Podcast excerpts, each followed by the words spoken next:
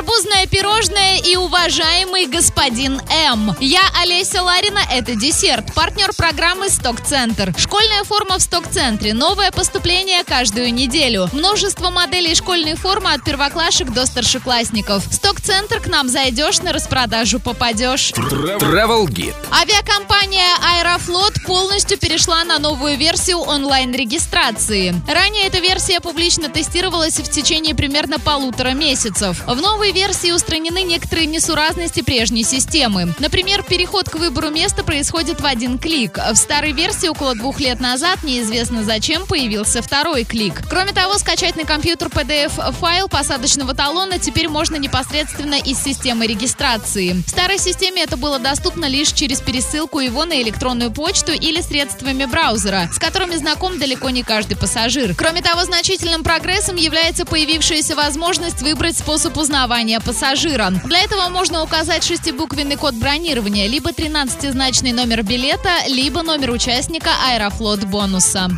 Модная еда. Знаменитый шеф-повар из Нью-Йорка Доминик Ансель, прославившийся своими экстравагантными десертами, представил новое летнее лакомство, в котором сочетается арбузное мороженое и настоящий арбуз. Ломтик арбуза разрезан таким образом, что напоминает сэндвич, а в его кармашек между двумя половинками помещено арбузное мороженое. На арбузном десерте даже есть семечки, сделанные из шоколада. Лакомство подается с морской солью для того, чтобы можно было посыпать ею блюдо. Этот гениальный освежающий десерт доступен только в японской пекарне Доминика Анселя, расположенной в Токио. Trash Fresh Бук. Уважаемый господин М, категория 18+, уже в продаже. Итак, познакомьтесь с господином М. Он знаменитый в прошлом писатель. Много лет назад он прославился романом, основанным на реальном происшествии, таинственном исчезновении учителя истории после скандального романа с одной из учениц. Теперь же о господине М все забыли, кроме соседа снизу, который не спускает с него глаз и явно что-то знает о той давней загадке. Впервые на русском. Тренды.